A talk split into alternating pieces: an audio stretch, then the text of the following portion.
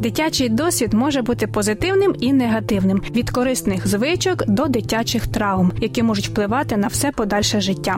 Як зменшити негативний вплив подій та обставин на дитину, розказує директор центру Вихід є Руслан Ільченко. Статус мама.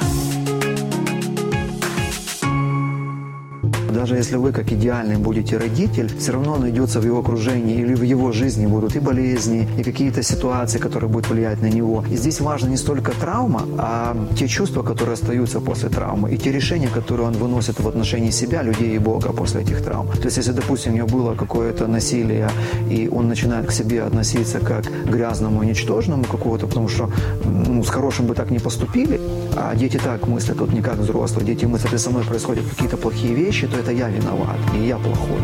И вот если они такие начинают уже делать выводы в отношении себя, вот это вот плохо. Если он с этой травмой, с этой болью, с этими чувствами приходит в безопасное место, ну, давайте назовем это семьей, да, если, конечно, нет семьи, то хотя бы где-то он бы пошел там к психологу в школе там, или в церкви, там где-то, чтобы он пришел с этими чувствами и рассказал, и чтобы он мог этим всем поделиться, и, возможно, поплакать, и рассказать, как ему больно, и чтобы тот человек с другой стороны, который его слушает, это все не осудил и не начал ему рассказывать, что ты сам виноват, или если бы не начал нравоучений каких-то, если бы ты вот этого не делал, вот это, это было бы вообще не так, все было бы лучше, там, а он просто бы его принял и сказал, да, я понимаю, как тебе больно, но ты здесь не виноват, это не твоя проблема, это люди злые, которые тебе это сделали, или я сейчас так тебе это сделал, прости, не подумал, так, так сделал.